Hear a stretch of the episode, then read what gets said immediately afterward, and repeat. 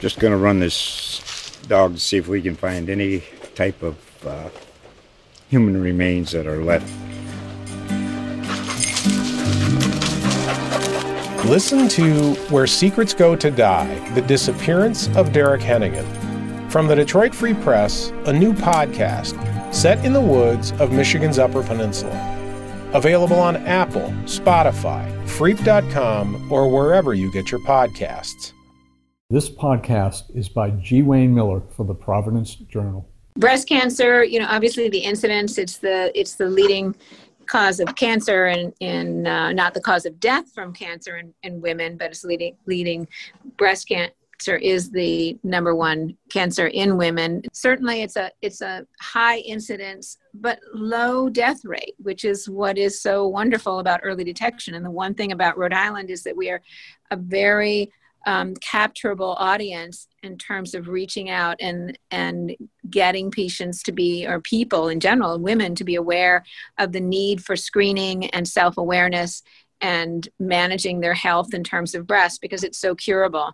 The breast cancer that we see in this state is generally low grade and uh, excuse me low stages state uh, tumor sizes under two centimeters because we do so much screening. And that allows us to find you know the earlier breast cancers which are completely curable. We we can't say that every patient is cured and when patients say so now you've taken my tumor out does that mean that i'll never get breast cancer again? I can't say that but the likelihood of your dying from this breast cancer is very small so I think being able to, to, to lose the fear and keep the monitoring going is very important. One of the things that we saw through COVID, obviously, we were shut down. People were, were afraid and, and really asked not to go out to get their screening, not to, to pay attention to their other health issues. And, and that thankfully we have lifted those type of restrictions and really are encouraging patients now to get their, their screening, do their self-awareness, see their doctors, get examinations because we have seen some more advanced breast cancers coming through even after um, a couple of months of of not having that kind of sharp awareness and dedication to to the, the patient's own health.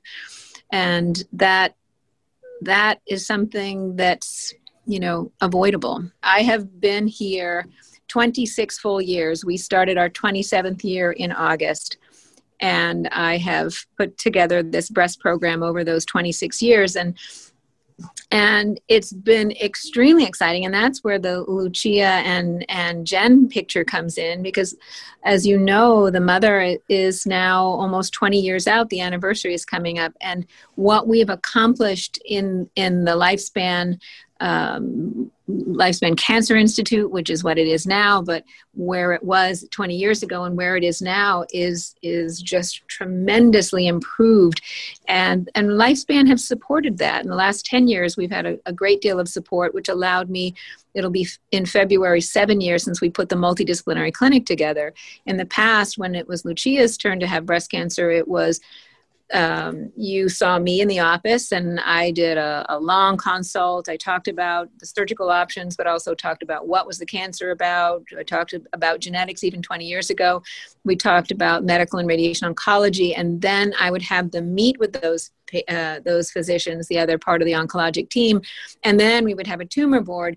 And seven years ago, we were allowed to meet all together, and I put together a multidisciplinary clinic that has all modalities there medical, radiation, and surgical oncology meet them on the same day. We have geneticists there in a tumor board that's embedded in the actual morning meeting. So they come in on a Wednesday morning for me and they leave by noon having seen all three oncologists. They'll see a physical therapist that will measure their arm and do teaching regarding lymphedema and its potentials and, mechanisms to, re- to reduce the incidence. They are given appointments for genetics. They are often seen the same day for additional imaging. So it's a really comprehensive uh, program. And the I think the key for our program is this is Rhode Island. We're small. People want to be um, they they want to be decentralized. They want to be able to to go where they live, and and we have been able to get everybody in one place at the same time so that there's not so much moving around and the time the time compression that it's created has been amazing as well but i think the other thing is, is that many of us has been have been working for for not as long as I have uh, in this program, but have a, a, sincere dedication to these patients getting through. And I think that comes through. Um, you know, many people come to our, our multidisciplinary clinic as a second opinion and stay. They'll go off to Boston. As a matter of fact, I remember about Lucia saying Jen went up because she was so young to Boston to get a second opinion. And they came back and said, Oh my, Dr. Graves, I mean, they're offering the same thing and you are so much more comprehensive and warm and and we feel that you're going to take care of us in a way that that is personalized to us. And and I think that not only do we have the knowledge and the skills and the the, the research availability but we also have that close knit Rhode Island uh, sense of you know taking care of our own people in a very very personal manner. So and that's what Jen got because when she had her breast cancer, we had the multidisciplinary clinic up and running, and she and her mom came to the clinic and and Lucia realized that it is at the time of her cancer, she was afraid to be in this quote unquote big institution, but now realizes that that's that close knit nature that we have is what makes it so powerful. So, really, the stories of, of the Cornwells sort of encapsulate the history of of the program, your work, and uh, advances in cancer treatment. That would be sort of my view here. Am I? Yeah, it's definitely showing um, the. I'd say advancements too, because one of the things I tell patients is that breast cancer is one of the most researched uh, disease processes, and what we do is so logically progression, a progression of logical research studies that are you know national and international studies and local studies that are all all performed in order to continue to narrow down exactly what we need to do for you and, and personalized medicines like genomics, Oncotype DX, things that help the patient have the treatment that's specific for them. And that over my 40 year career has been uh, from the beginning of when breast cancer began its research endeavors to now has shown an amazing change in the way we take care of patients but also in in the specific personalized care not only personalized just you know in you to me but also in exactly what does your cancer do and how does it behave and how can we treat it differently. So research has been always a mainstay for us and con- continue continues to be.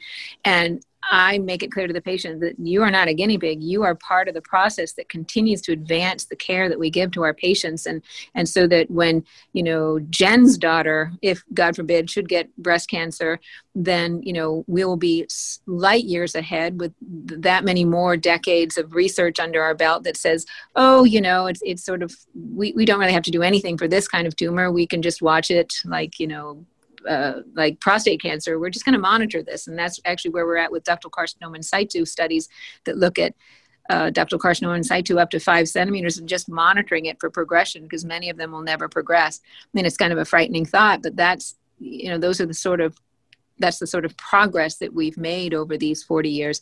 But in, in the 26 years that I've been here, a great deal of that activity's happened, and it's and it's gone from people that feel they need to go to Boston um, to absolutely not state of the art care, personalized care, and um, great deal of research and endeavor and multidisciplinary effort goes into their into their care. I mean, they, they definitely feel loved, but also taken care of in a mechanism that is highly, highly, um, you know, research directed, data directed um, care that's being given to them.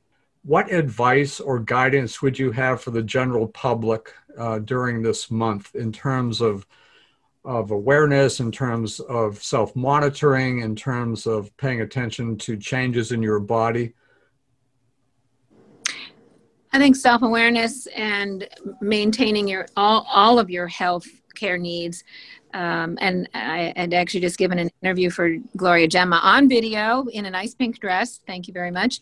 Um, to the effects that you know, COVID COVID is a, a, real deal and it can hurt us, but our our breast cancer diagnoses and our other medical illnesses, if left unchecked, are the are, are even more immediate threat so particularly do this during this period of time when we're being so cautious and, and trying to avoid um, unnecessary interactions medical our our medical conditions are not unnecessary actions. You you are are absolutely encouraged to get your mammogram, even screening mammograms now at this time. The the the uh, facilities are run so so carefully with such great detail to avoid um, any sort of transmission of disease. And it's important that those continue because the downstream potential effect of patients missing even a year of because often what happens is you you miss it on the month that you were supposed to get it. And then six months later you're like oh well it's already six months later so i'll, I'll go till next year. And a year's delay can can advance a stage and then that can can reduce your your good outcomes. So i encourage them to keep up their screening their physicians appointments and also self-awareness. Don't ignore the lump. I'm i'm encouraging patients to when they are aware even with what i call casual inspection. Many people don't do breast self-examination because the family the the college of family medicine is actually discouraging breast self-examinations because it, it finds too many false positives. Now and and that you know to a certain extent i when patients ask me that i say well don't put your head in the sand. If the rock of Gibraltar is hanging off your breast, please bring that to somebody's attention. And so, even just casual inspection as you're washing, you know, just some sense of is this normal? And if it's not, don't go two months to determine if it's normal or if it's going to go away, but bring that to your doctor's attention. I mean, it's it's critical that patients or people, the uh, our our state of Rhode Island continues to to to monitor their health and, and take care of their health.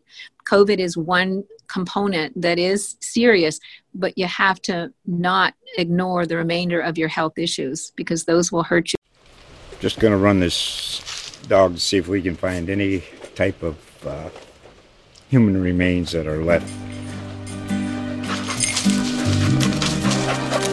Listen to Where Secrets Go to Die The Disappearance of Derek Hennigan from the Detroit Free Press, a new podcast set in the woods of Michigan's Upper Peninsula.